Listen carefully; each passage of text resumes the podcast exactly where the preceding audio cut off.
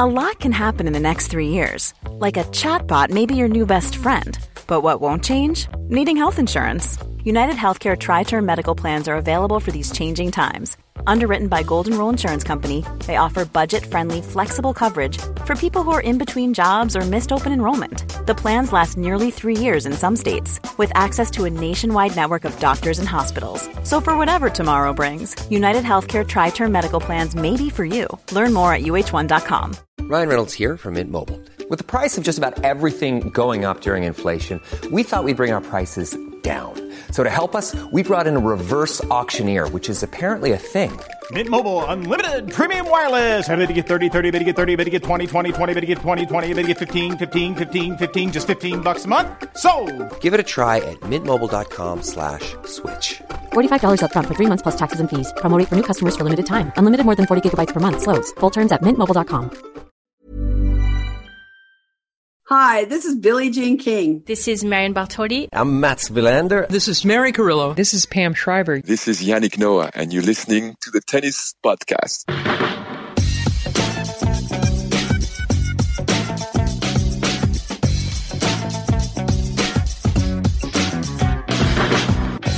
Well, it is day nine of the Australian Open. It's 10:47 p.m. Yes, you heard that right. 10:47 p.m. Wow. And you find us in the Media Cafe, which is utterly deserted. It's uh, it's giving zombie apocalypse up here because usually we're up here having our having our daily salads and sort of mingling or trying to avoid mingling, um, standing around waiting for, for coffees. Uh, and it's not like that at all right now. It's, it's very calm and quiet. Yeah, we've got a bank of 10 screens to my left, to your right, where we're sitting in this little comfy soft furnishings bit. Um, and uh, yes, we can see Zheng Qinwen walking down the Walk of Champions and the replaying matches and all this sort of stuff. But there's only us. Yeah, and and it wasn't that long ago, only a few days ago, that these ten screens weren't enough, were they? You'd That's come right. up, you'd come up here to get your your salad. Matt doesn't. Matt's not as big a fan of the salads as as I am, but I like the pre-made salads. Matt likes less a- faff. Matt, yeah, it is quite a lot of faff, and y- y- yeah, there's always a miscommunication. No, I wanted that lettuce, not that lettuce. Anyway, And they insist on putting fruit on it. yeah, there's not a separate. Um, there's not a separate bowl for the fruit. Look, the salad bar offering is fantastic, but I would make it. I would make a couple of adjustments. You have to sort of use a cucumber as a breakwater between the between the fruit and the veg elements of the salad. I but try to but sneak I, up with a I'm s- quibbling. I'm I tried to quibbling. sneak up with a separate plate. What I was what I was trying to say. Good gag, David. You, you usually have a go at me for my partridge references. We're, we're didn't ma- vibing here. We're I didn't vibing. make one. You did. I did. Well, accidentally. Accidental partridge. Um, yeah, what I was trying to say was this bank of 10 screens. Which is actually only eight screens. Yeah. I quite I where wasn't we gonna got point- ten from. It was quick, quick maths. Eight screens, anyway, folks. I will get to the not even particularly interesting point eventually. Um, a few days ago, it wasn't enough, was it? You'd come up here for your lunch and be like, oh, well, I, I have to eat it at my desk because they're not showing the match that I need to No. be following. N- n- No, but day one, nothing enrages me more than when all of these eight screens are showing the same match. they do do that, don't they? Why do they do that? it's like there's literally play on so many courts, and we're showing one match eight times. And, and anything else anyone needs to get off their chest before we move on? These are very tennis insider problems, aren't they? Yeah, get the, the there's a there's a massive storm at home. Everyone's fences have come down. People the people have got holes in their roofs, and people are getting their tiny violins out for us. Um, I Jung Wen actually that you mentioned. We've just watched watched her walking off Rod Laver Arena uh, down that Walk of Champions. She'll be coming into press shortly. It was actually her that I wanted to start off talking about really because we've had all our quarterfinals set today. The final ones on the men's and women's side and she's in them. She will face Anna Kalinskaya in in the quarterfinal. She's in this half of the draw which has been utter carnage for a few days now and the carnage continued today. That that top half of the women's draw is just utterly decimated. And Zheng Qinwen, having only ever reached one Grand Slam quarterfinal before in her life, and that was at the last major, at the US Open at the end of last year, she found herself tonight in a position and continues to find herself in a position where she's in the fourth round of a slam and she's the favourite to reach the final. Wow.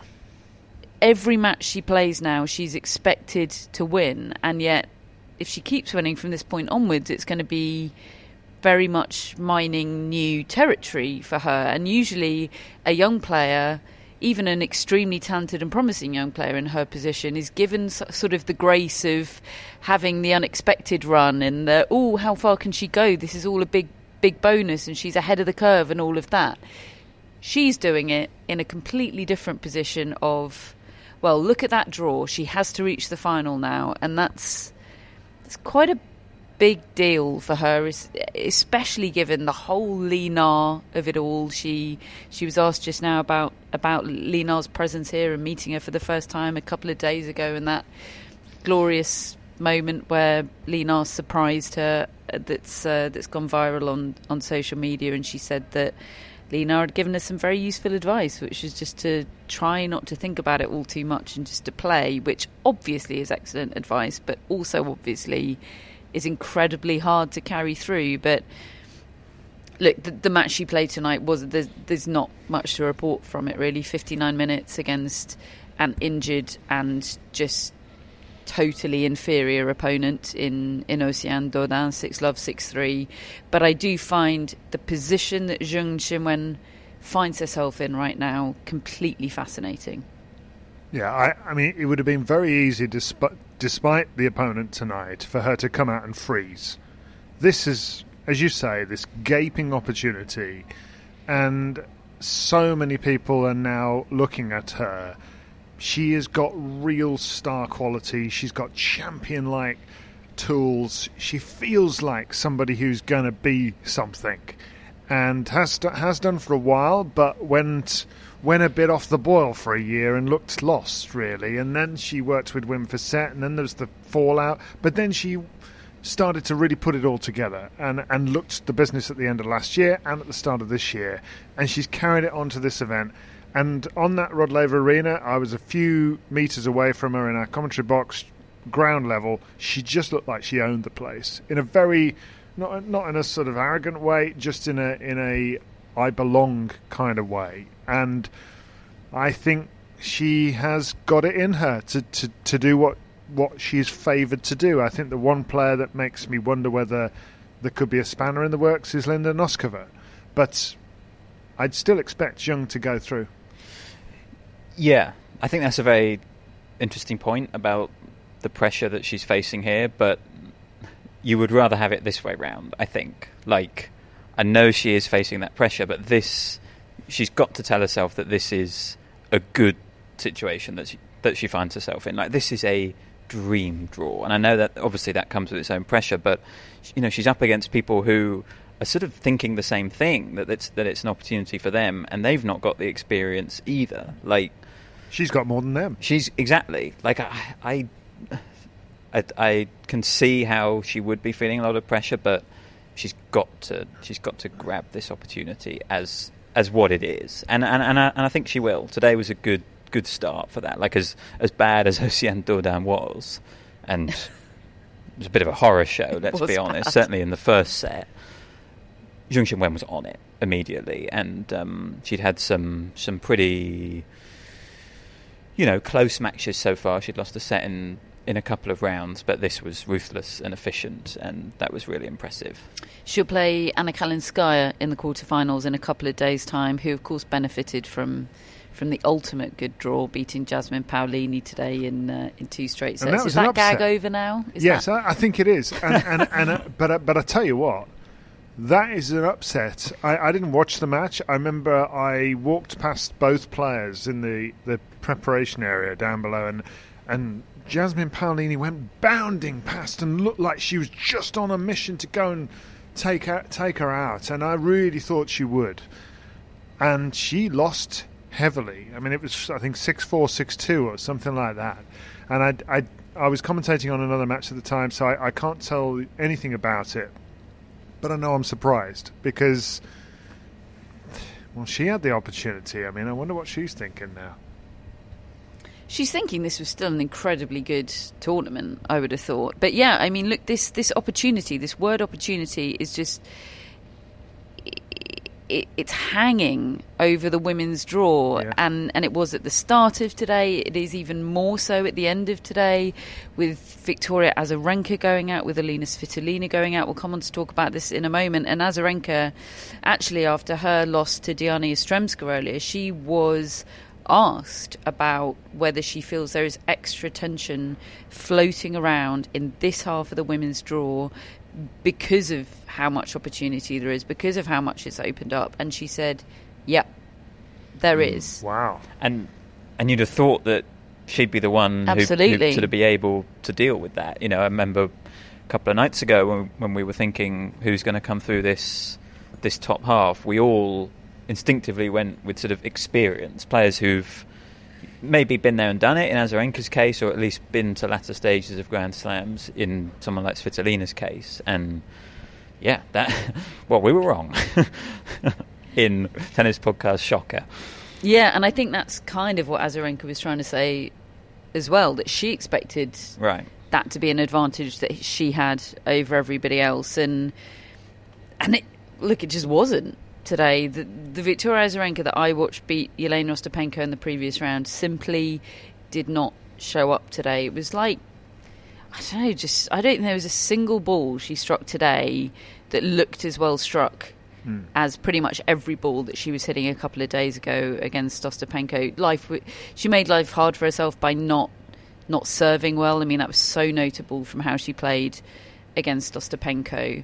But off the ground, I mean, every shot just sounded like a bit of a bit of a miss hit, or certainly not not a sweet connection That's, that's how it looks all. from it was ground level. Yeah. Yeah, I it I- was- I, I was it was weird from Azarenka. I thought. And and you know, she was so pumped up. The way I mean, she carries such presence when she walks out there, and she was a break up. I think twice in that first set. She was five four up in the tie break, and then she was three love up in the second set. Mm. Point for four love. You know, this this should not have happened. I mean, Yastremska's having a good tournament, and she I felt she was pretty fearless out there in terms. by contrast, she went for it, but I'm still really shocked that Azarenka didn't find a way today. She looked really stressed, like just pissed off. She looked when when when she lost what was it four games in a row in that second set. She turned around and she just started clenching her fist between games, like come on! You, you could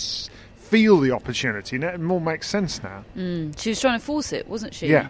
She was like, "How can I not be showing up? How can my game not be showing up now In Australia. In, Australia, in these circumstances, how can this be happening now? And how can I not have control over that? How can I not be able to make it happen?"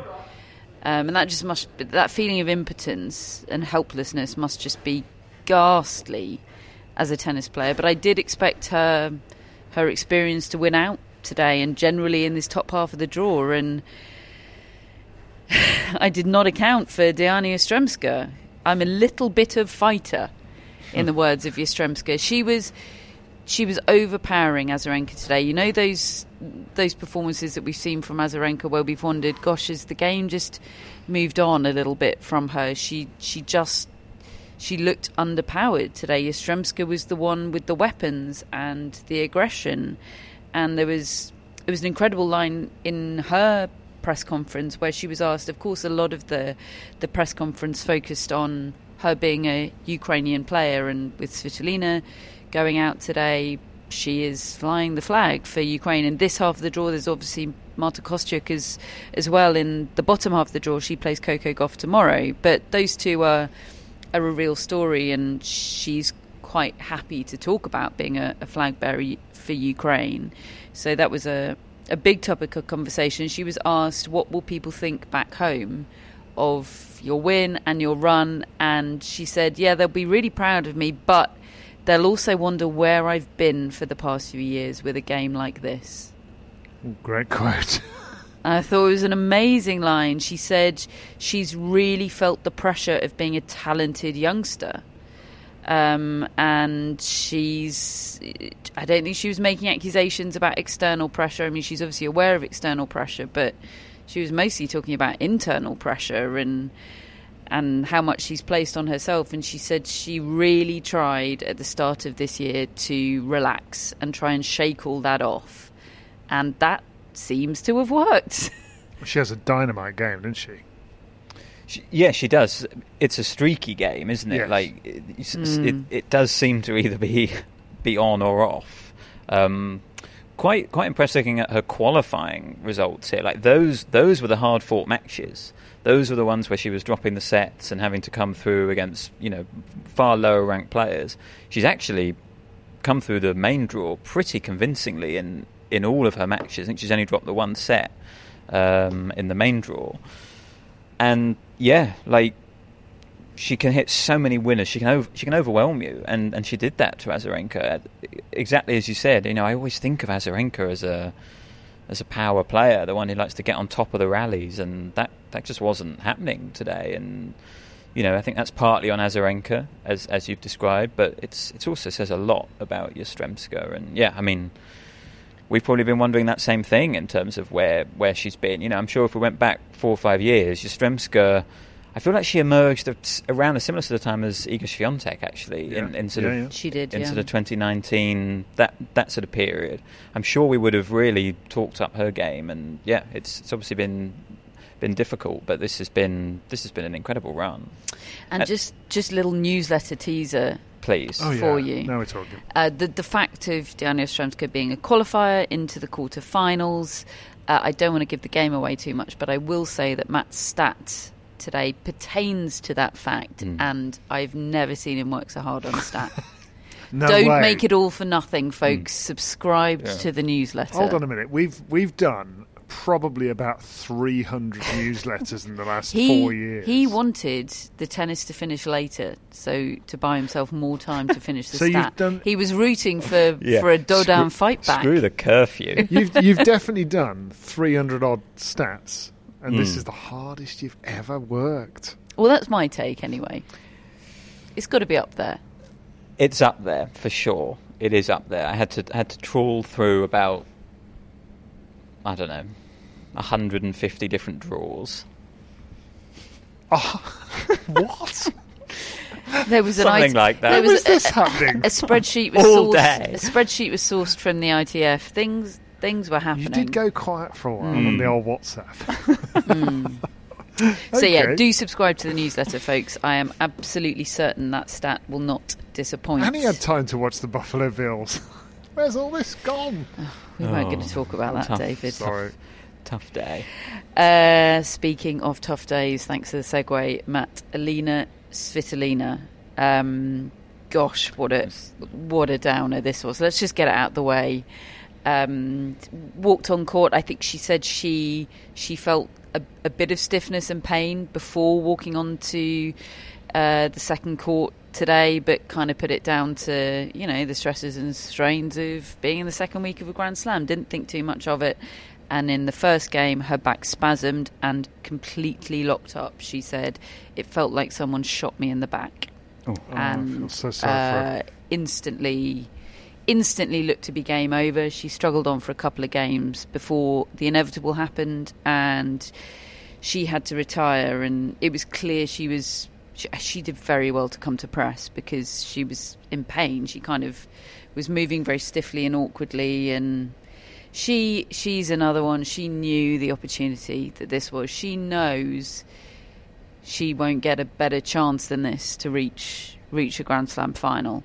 That that doesn't mean she'd have taken it if she was fit. Doesn't mean she won't get another chance, but she won't get a better chance than this one. And it's just it's just heartbreaking for her. It's heartbreaking for us because I think we're all all in on the Elina Svitolina story, aren't we? Not just because of the Ukraine of it all and the coming back from childbirth, but also her remodeling her game. Yeah, That's just I- such a brilliant story. I love somebody reinventing themselves game wise, especially because usually that means they've added and become more ambitious and aggressive. That you don't usually go the other way. It's a good point, actually, isn't it? when, when was the last big hitter you, you, you found out was doing, Yeah. you know, shuttle runs at I've- the back of the courts? I've decided to just hit more rally balls down the middle. um, yeah, it's it's oh, it's just gutting for Svitolina. yeah, it, it just it was just a horrible moment, and and it was sort of double edged in terms of what I found really just such a shame about this is that we didn't get to see Linda Noskova in the environment of trying to back up that big win. You know, that was something I really wanted to try and find out and learn about her, and unfortunately. You know, it just it just wasn't a match because obviously Svitolina had to had to retire so soon, and that was a shame as well. You know, I was really looking forward to that aspect of mm. the match. We, we still can't answer anybody's questions about Linda Noskova. We have no new data points, and the, the questions are still coming. I, I have, I don't have a data point. But you have you have Noskova. I have an, An anecdotal anecdote. point. Please, David. I know what she has as a telephone screensaver.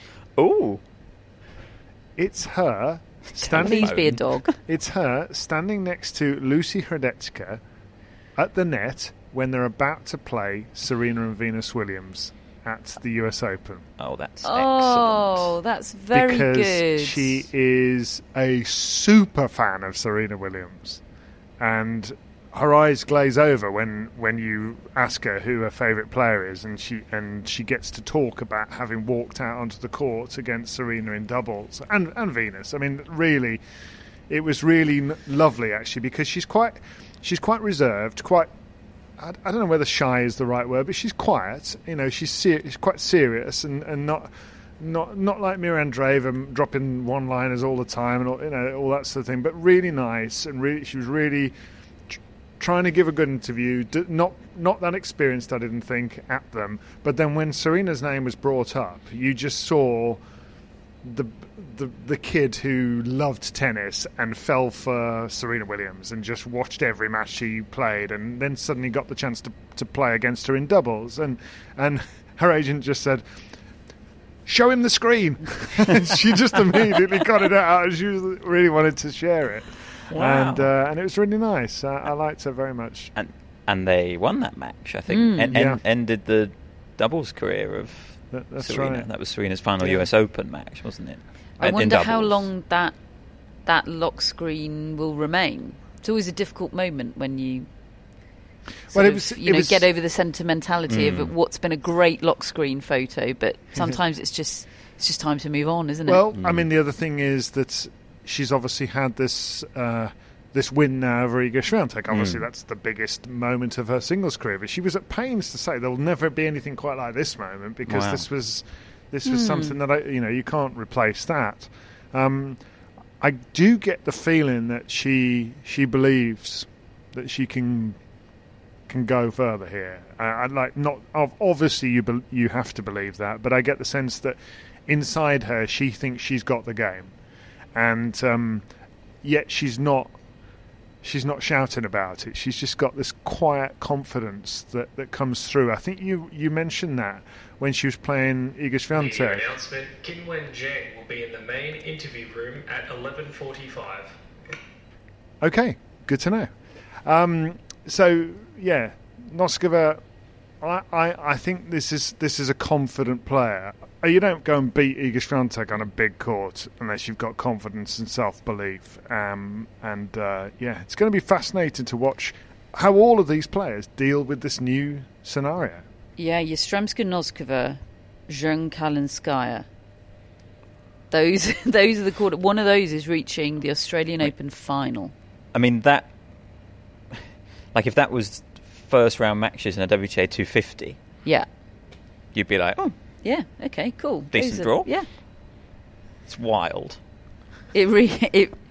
Yeah, it really is It's wild. Like when you're in it, like it feels wild, but also it's sort of, I don't know, it sort of makes sense because I don't know, you sort of just go along with it, don't you? But if you if you take if you actually take a step back from Yeah. this tournament, it is insane what has happened in that top half. Yeah, absolutely. And then you you've kind of got this great contrast to the men's, which have had a, a kind of, well, not kind of, a relatively quiet week so far in terms of upsets. Yeah, and, and I just walked past the ITF uh, stats guy on, on the way to this podcast who, who, who gave me another one for this show.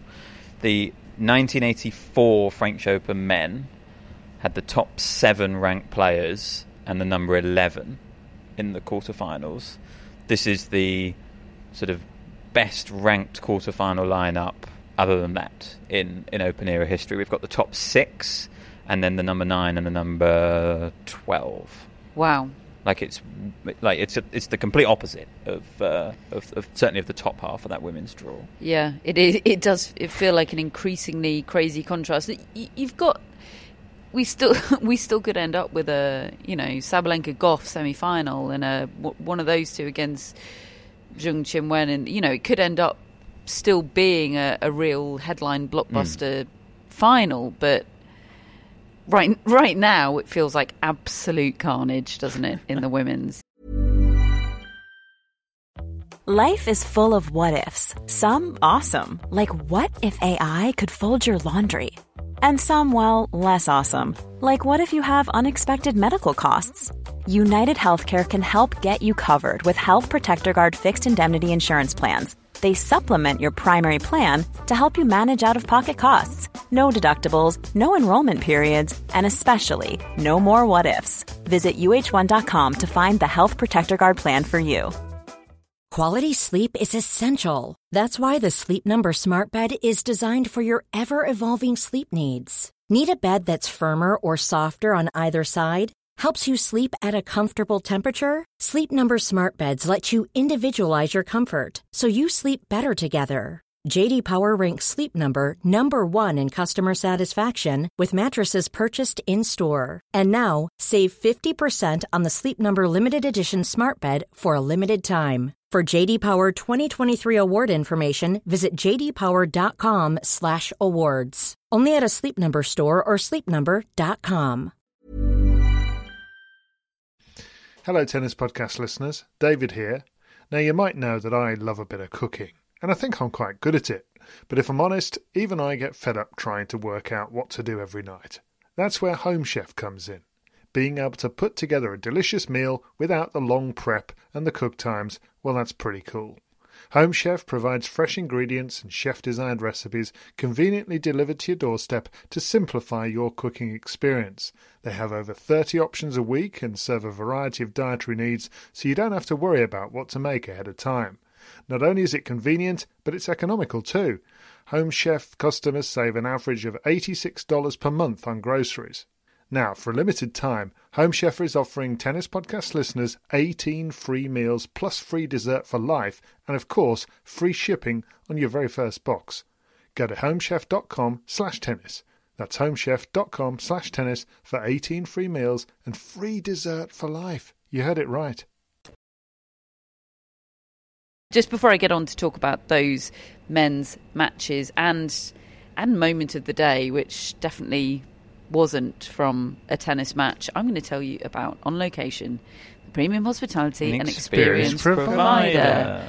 Um, we're thrilled to be sponsored by On Location throughout the Australian Open. And as we've been telling you, they offer ticket, hospitality, and travel packages for all sorts of things. We've been telling you about the Olympics. They also offer all those packages for the BNP Paribas Open in Indian Wells, Miami Open, Madrid Open, Roland Garros, Wimbledon, US Open, Laver Cup, pretty much everything, folks. If you want to go to tennis, then on location are your people. And we have a 10%. Oh, is now on her way to interview room two. Going to pass on that. We have a 10% discount code for Tennis Podcast listeners on 2024 Roland Garros official VIP ticket packages, courtesy of Steve Furgal's International Tennis Tours. And of course, those packages include tickets to the tennis, brilliant tickets to the tennis on Philippe Chatrier Court, but also access to La Mezzanine at L'Orangerie. You saying that well. Mm. I do, it's a good job I'm not doing that read, isn't it? I like saying it. There's, it's one of the best French words, l'orangerie. I think. Um, yeah, it, it's it it sounds lovely. It sounds like a quintessentially French experience watching tennis and then going to eat some lovely food uh, and drink some cocktails in an orangerie. Uh, sounds good to me. And there's a 10% discount code available for tennis podcast listeners. The discount code is Clay Season, C L A Y S E A S O N. Uh, you enter that at checkout on the webpage toursfortennis.com forward slash podcast tours, the number four tennis.com forward slash podcast. That discount code is for Roland Garros and it's available for all tennis podcast listeners. We also have a 5% discount code which is applicable to all on location tennis events besides the Olympics. So, as I was saying, Indian Wells, Miami, Madrid, Wimbledon, US Open, Laver Cup, which is in Berlin this year. Great city. That discount code is ex- exclusively for friends of the pod. So, yeah, if you're thinking of becoming a friend anyway, and there's lots of other reasons to do that, there is also that 5% discount code on travel packages for all those wonderful tennis events. Terms and conditions apply. Now, with the men, I'm going to start off not with the tennis. I'm going to start off with a Jim Courier, Daniil Medvedev moment that provided us a lot of joy in our day today. It sure did. And when I saw that Jim Courier was going to interview Daniil Medvedev, I, I think I said, "Oh, this promises much," and it delivered, and, and, then some. It was it was an all-time great on-court interview. It was it was interactive, which we've never really had before. I mean, actually, I did see Jim Courier interview Jannik Sinner the other day, and he asked Jannik Sinner to get his racket out of his bag, and they started talking through his racket, and but all due respect to Jannik Sinner Daniil Medvedev was the right person for the interactive interview because he took the mic and delivered a well a masterclass, a demo. They went mm. on a Hmm. walkabout. yeah, it was it was absolutely sensational. Now, David, you were watching this from your Five Live commentary position, which is right at the back of the Rod Laver Arena. So presumably you were watching this happen sort of inches away from you and yet couldn't hear what they were saying because you were commentating on another tennis match at the time. Correct. I'm, I'm looking forward to finding out what happened because I could see there was shenanigans going on, but I didn't know what they were. Um, they were having a very in-depth chat about Daniil Medvedev's extraordinary return of serve position, which is sort of on average, I think I heard them say on the Channel 9 coverage earlier, five metres behind the baseline for a first serve. He's closer to us, where we are in the back of the court commentary box, than he is the baseline.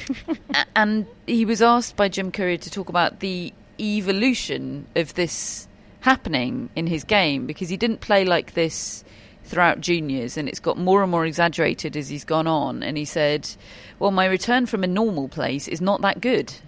So he thought maybe I should do something different. And he cited a very specific match against Jo-Wilfried Tsonga where he realised this Yes, it's Jo-Wilfried Tsonga catching strays on the court where he had his best ever result.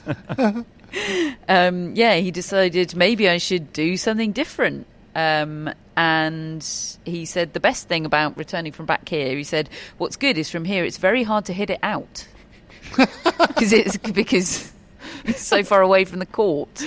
I mean, like, it's also really hard to hit it in. Yeah. from all the way back there. Yeah, I would have said. Jim Courier did uh, did kind of point that out. Mm. Um, and then Jim Courier said, um, "But what if someone hits a drop shot and you're back there?" And he went, "It's a problem." and then he started giving us in-depth analysis on his final against Carlos Alcaraz in Indian Wells. He said, "Yeah, it's a problem. See my match against Carlos Alcaraz at Indian Wells, where." I had my pants pulled down by Carlos Alcaraz's drop shot, basically. And he said, then I went to Miami, and everyone's going, well, the thing to do against Daniil Medvedev is to hit the drop shot against him. And he goes, the thing is, if your drop shot isn't good, I'm going to win the tournament.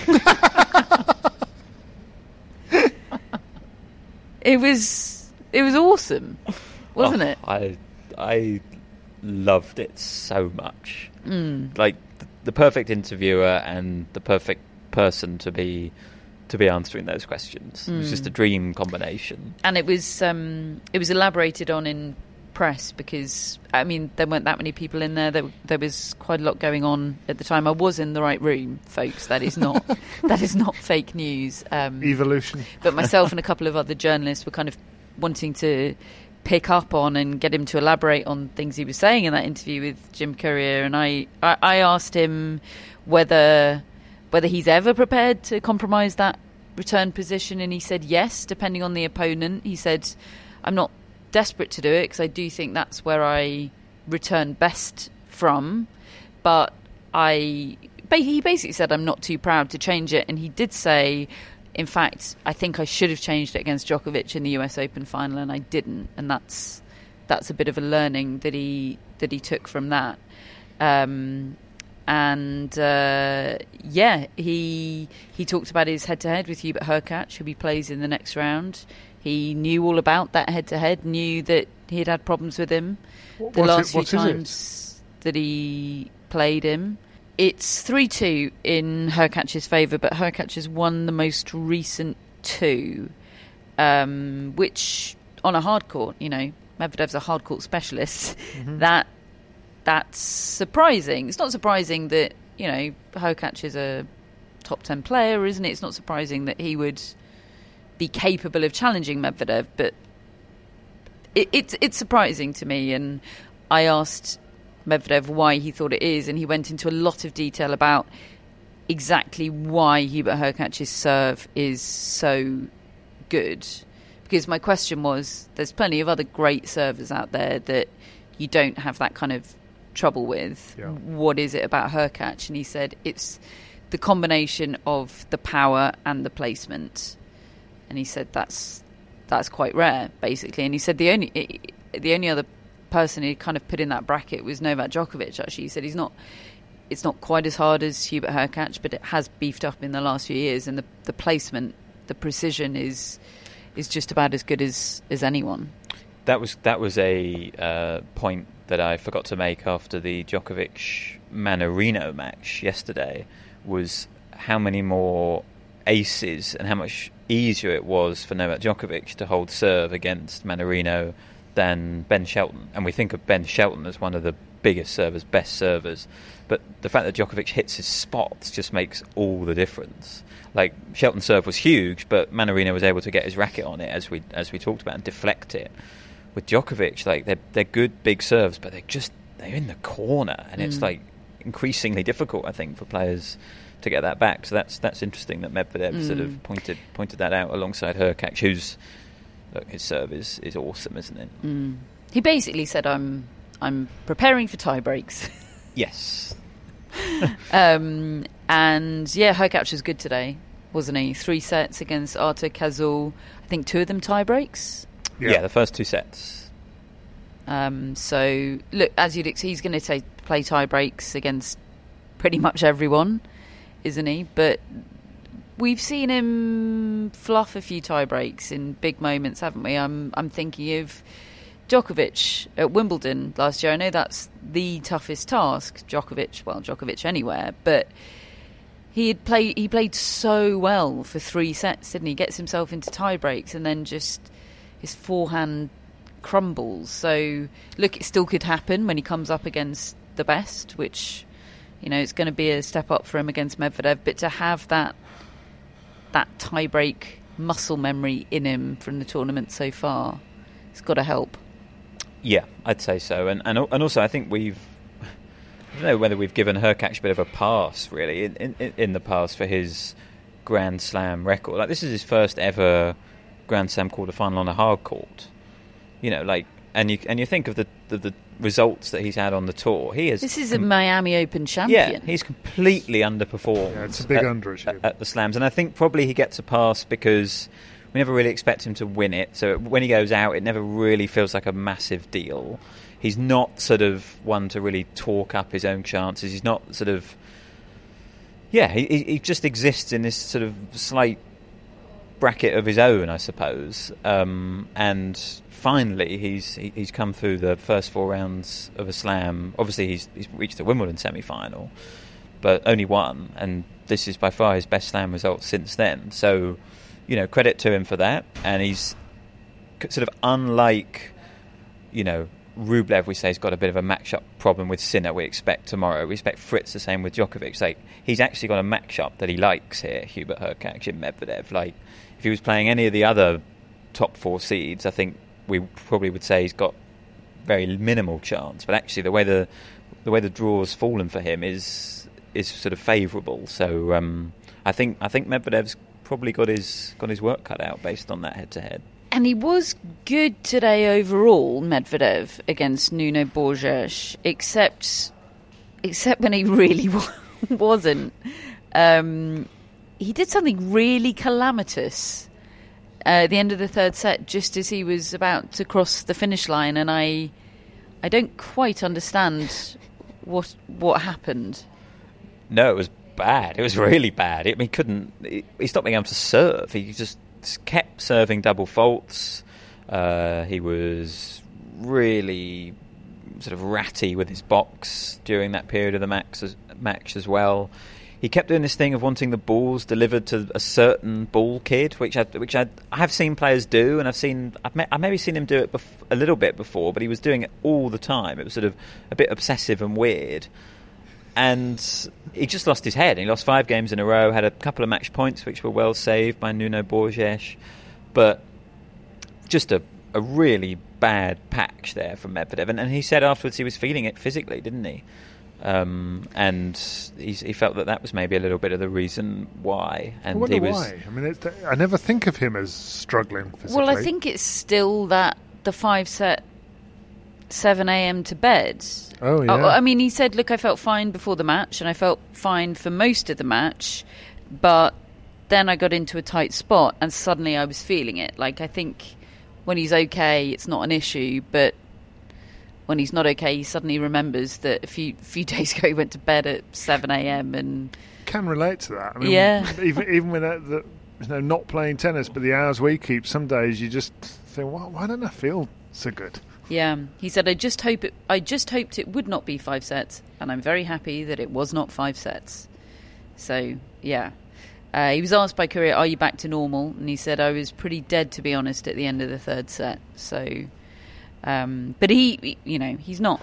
I think he'll be fine physically in a couple of days' time, and it, whatever the outcome, I don't think it'll be the most physical of matches. So Medvedev against Hurkacz, and the other quarterfinal that was set up today is Zverev against Alcaraz. Zverev five sets, deciding set, ten point tiebreak against poor old heartbroken Cameron Norrie right now, who oh played good enough tennis overall to win. I think didn't play it at the right time. David, you you watched pretty much every point of this. Yeah, I thought, thought Norrie was superb. Um, picking up from where he left off against Casper Ruud, again approached the net more than 50 times, used some clever drop shots, slightly fluffed his lines with a couple of them in the when it really mattered right at the end. Um, and this was a very similar match to the one that Zverev played against Lucas Klein, where I genuinely felt the other guy was the better player for, for, during the match.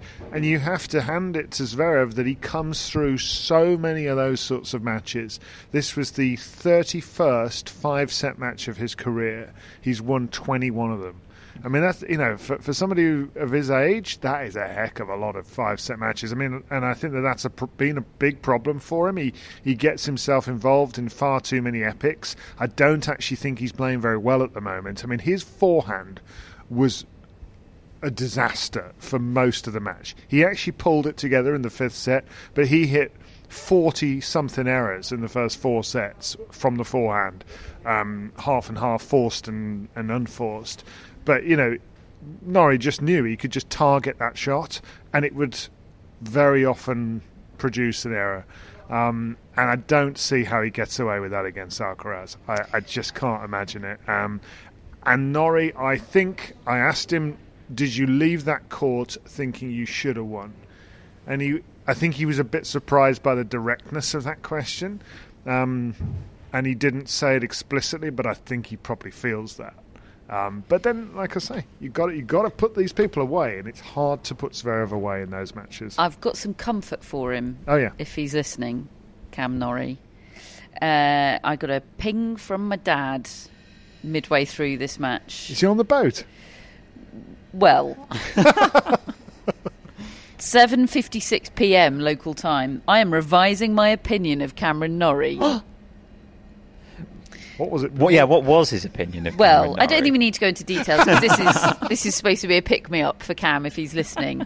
Uh, but I asked, i this is a boat worthy re- effort, I reckon, so far. This is just as Cam Norrie was taking it into a fifth set, and my dad replied to that: he has a lot of ground to make up. but it gets better, Cam. Hang in there. It, it gets better. Um, uh, I, he, I, I, I, so then the, the chat resumed. I said, "We'll resume this at the end of the match." His, my dad's assessment was he's over better overall player than I had thought. His drop shots and net play surprised me, and his angled backhands are a serious shot. That he didn't win is a detail, really. I think he's gone up a level. I said, "Good analysis." And the boat? I think not. Just hang on. This is where it. th- uh, hang in there, Cam. This is I'm where still- it. I'm still waiting this is the where pick me it up. gets reassuring. He's listening. Just possibly in the future, if he can relax and broaden his perspective, which may come with more success on the court, is something to aim for. broaden his perspective. I don't quite know what that means, but that that feels like quite a tough scene for any tennis players to be on the boat if they need to have broad perspective. that's true. Yeah, Cam Norrie is absolutely not a particularly bad offender in that field, I would say. Um, yeah, he said he can't be doing with the fist pumps. My dad's not a not a Oh. fist pump guy. I, I was quite into the fist pumps. I was too. Yeah, I think maybe my dad saw that interview where he encouraged people to call him the Nos dog. Okay, I'm with him Oh, there, yeah. yeah. I think that's that's some of the ground that, That- needs that to makes be made sense. up. That aside, the last two tennis matches Cam Norrie has played have both made me feel things. I, I, I've never seen David so into Cam Norrie. I've loved it. Yeah, the people David's got into this week. what a what a wild week! it's good to be open-minded. Um, and it will be Alcaraz next, as you said, for Alexander Zverev, um, who was awesome tonight. What did you do well? Jim Courier asked him. Everything. Thanks for doing our analysis for us, Carlos. Yeah, everything followed by one of his great big grins. He and he was ridiculously good I. I increasingly think, bless him, Alcaraz shouldn't actually say anything in interviews. He should just do grins. He did, Although he should name a woman Yeah. when asked to name a woman. yeah. There was a there was a bad bad. The interview gods giveth and they taketh away today because for all the joy we got from Daniil Medvedev, there was a slightly unfortunate name a woman. Oh dear, he can't moment for Carlos Alcaraz.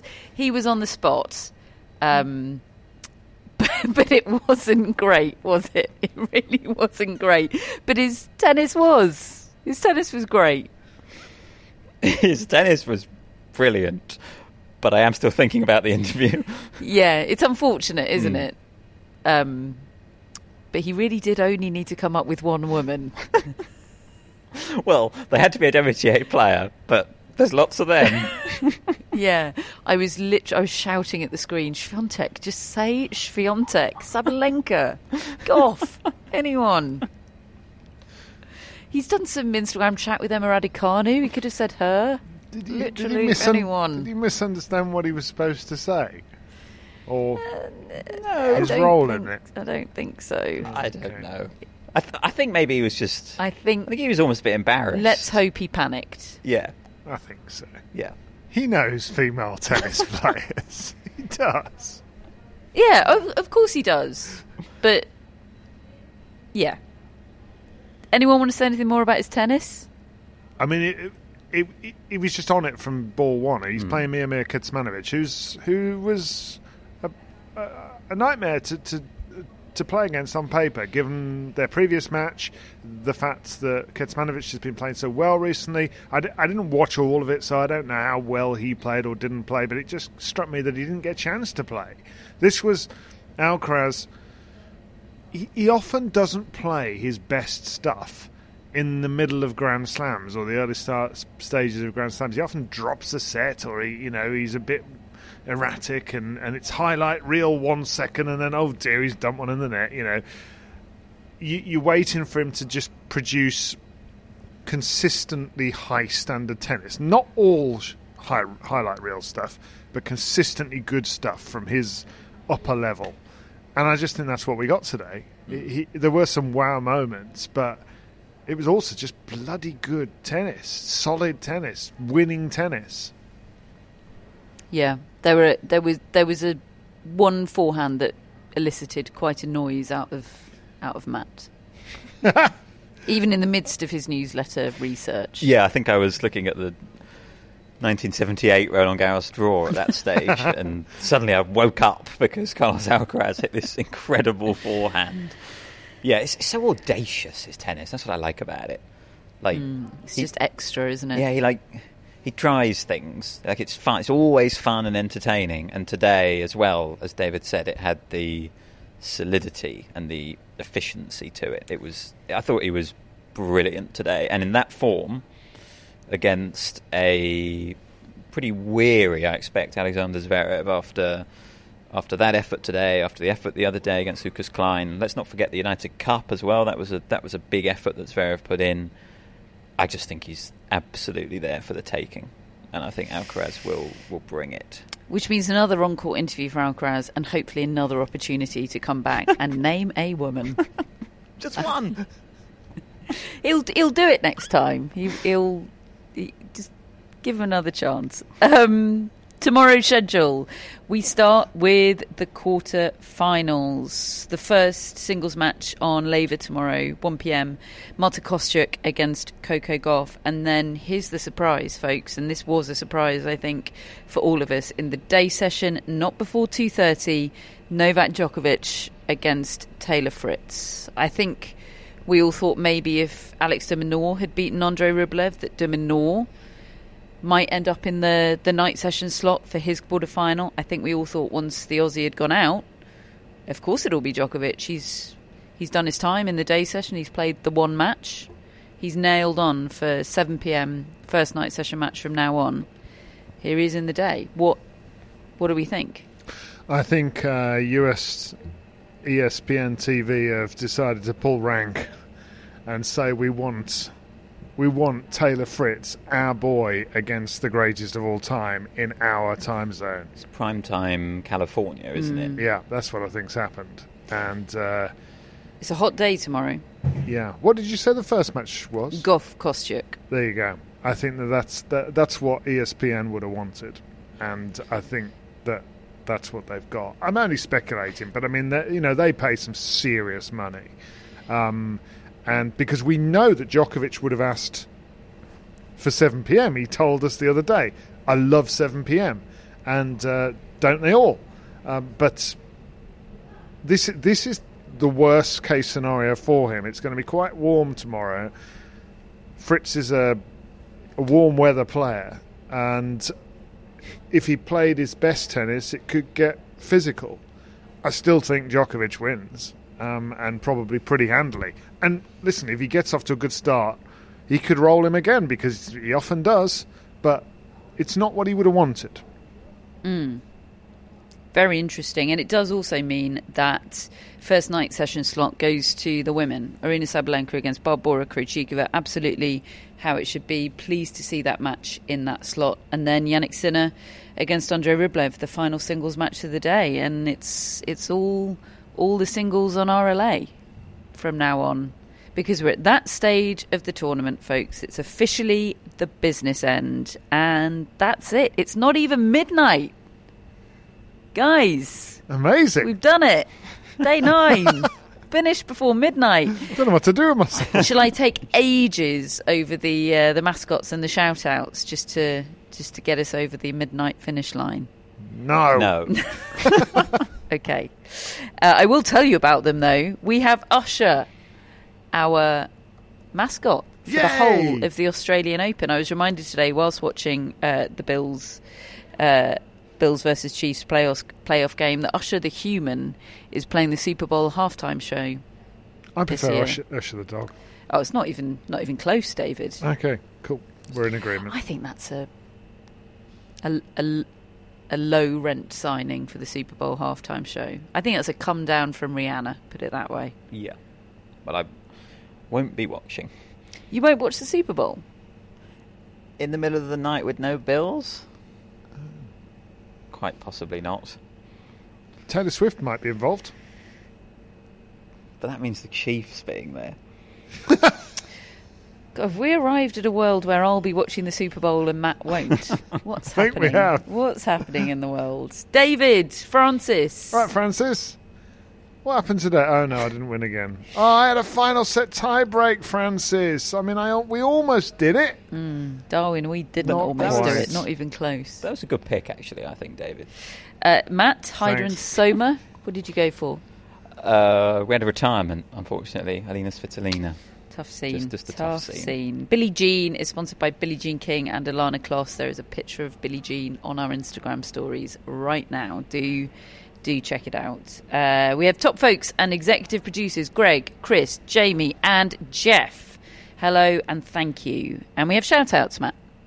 We have Isabelle Cantin, or Contin. And actually, we had a Pierre Cantin, or Contin, very recently. So I'm wondering whether they're Oh. related.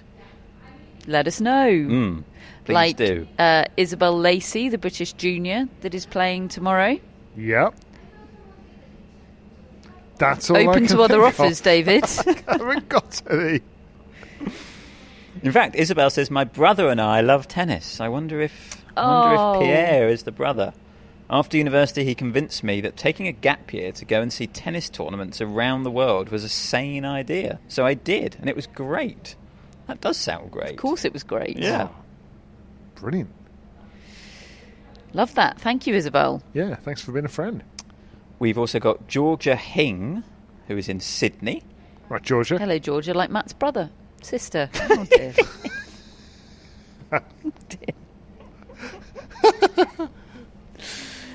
Hello, Georgia.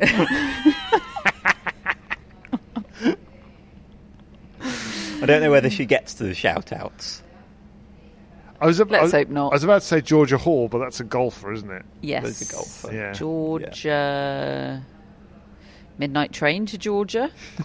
Okay. It's a banger of a tune. Tell us more about Georgia. Uh, here's a fun story if you want to share. I guess I am sharing. In the mid 90s, when I was a toddler, we were staying at a resort in the snowy mountains in New South Wales, Australia. Part of staying at the resort included the opportunity to have a hit with past tennis pros. My dad was meant to rally with Pat Cash, but ended up playing with Mark Edmondson. My dad recounts that Mark praised his one-handed backhand and also enjoyed enjoyed a red wine and steak after seeing him tuck into his dinner post-match.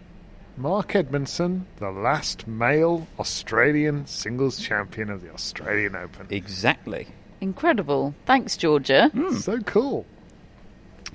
And finally, we have Joseph Barretto. We know Joseph. Hi, Joseph. We know Joseph. He says, When I was in high school, I appeared on a teen show on public television in, the, in NYC called In the Mix. but now I think I would have preferred to have been on a show called On the Boat. Yes! Oh, Joseph. Good work, Joseph. I'm going to speak for my dad and say you're on the boat. Yay. Yeah. Not with Cameron Norrie, but maybe in the future. Yeah. He's on the wait list. Potential. Yeah. It's, the rest of his career is just one long audition process. He did say his final answer to me in our interview was, "I do believe my best is ahead of me." So, you know, Right. there you go. Show us, Cam. The boat awaits. Thank you, Joseph. Thank you to all of our friends of the Tennis Podcast, without whom we would not be sitting in this deserted media cafe talking about tennis, looking ahead to what should be a cracking conclusion to this tournament. The, the men's and women's draws are looking so so different, aren't they? But they they both hold their own intrigue, and we are pumped or pamped, in the words of Hubert Hurkacz. We are pamped for the days to come. Do join us. We'll speak to you tomorrow.